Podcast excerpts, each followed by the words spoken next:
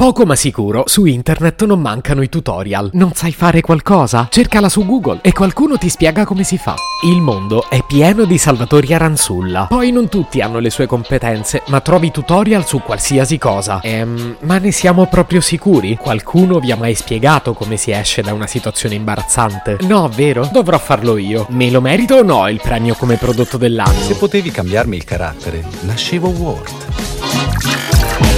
Si chiama Marcello Forcina, dice quello che pensa, pensa poco a quello che dice, ma quando c'è da sudare preferisce quattro chiacchiere e un Campari Spritz.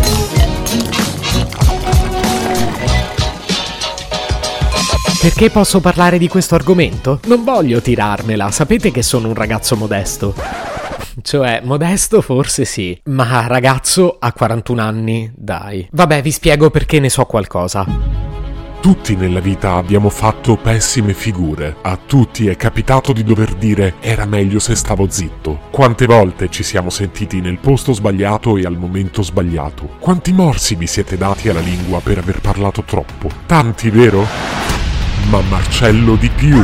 Perché Marcello è un sopravvissuto della figuraccia. Anni e anni di momenti imbarazzanti hanno forgiato il suo carattere. Un'intera enciclopedia di figure barbine l'ha reso l'esperto di doppi e tripli salti mortali carpiati, per cadere in piedi e sui tacchi all'ennesima figura di me. In esclusiva per voi le sue tecniche segrete.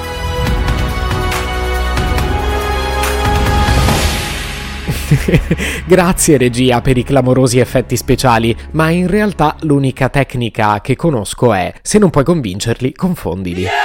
Sì, perché è inutile cercare di spiegare perché hai fatto o detto qualcosa di sbagliato. Dopo una figuraccia con amici e conoscenti, l'unica cosa davvero efficace è distrarli. Facciamo qualche esempio così è tutto più chiaro. Il regalo di compleanno.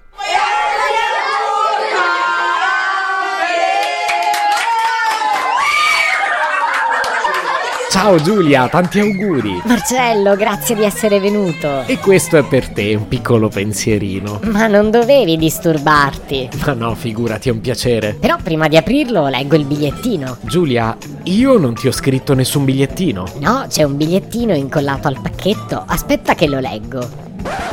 Perché il bigliettino dice Buon compleanno Marcello? Mi hai forse riciclato un regalo? E... Ma di Mark Caltagirone si è poi saputo più nulla? Raga, ne abbiamo parlato per mesi, poi vabbè è arrivato il Covid, ma Pamela Prati che fine ha fatto?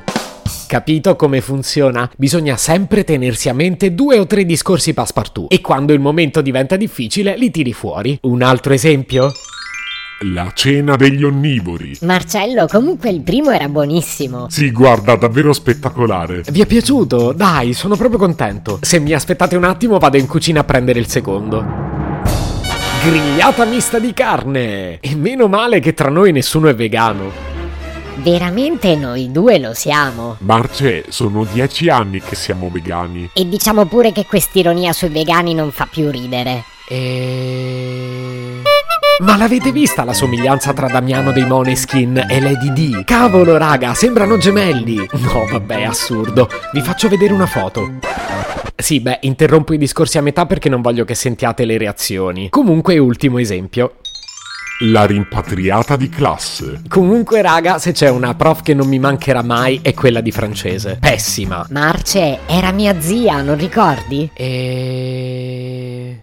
Ma quando Laura Pausini cantava Non posso più dividermi tra te e il mare, parlava col barattolo di Nutella? Se potevi cambiarmi il carattere, nascevo Ward. Un podcast inutile, effervescente e tossico, come una pasticca di mentos in una bacinella di Coca Zero.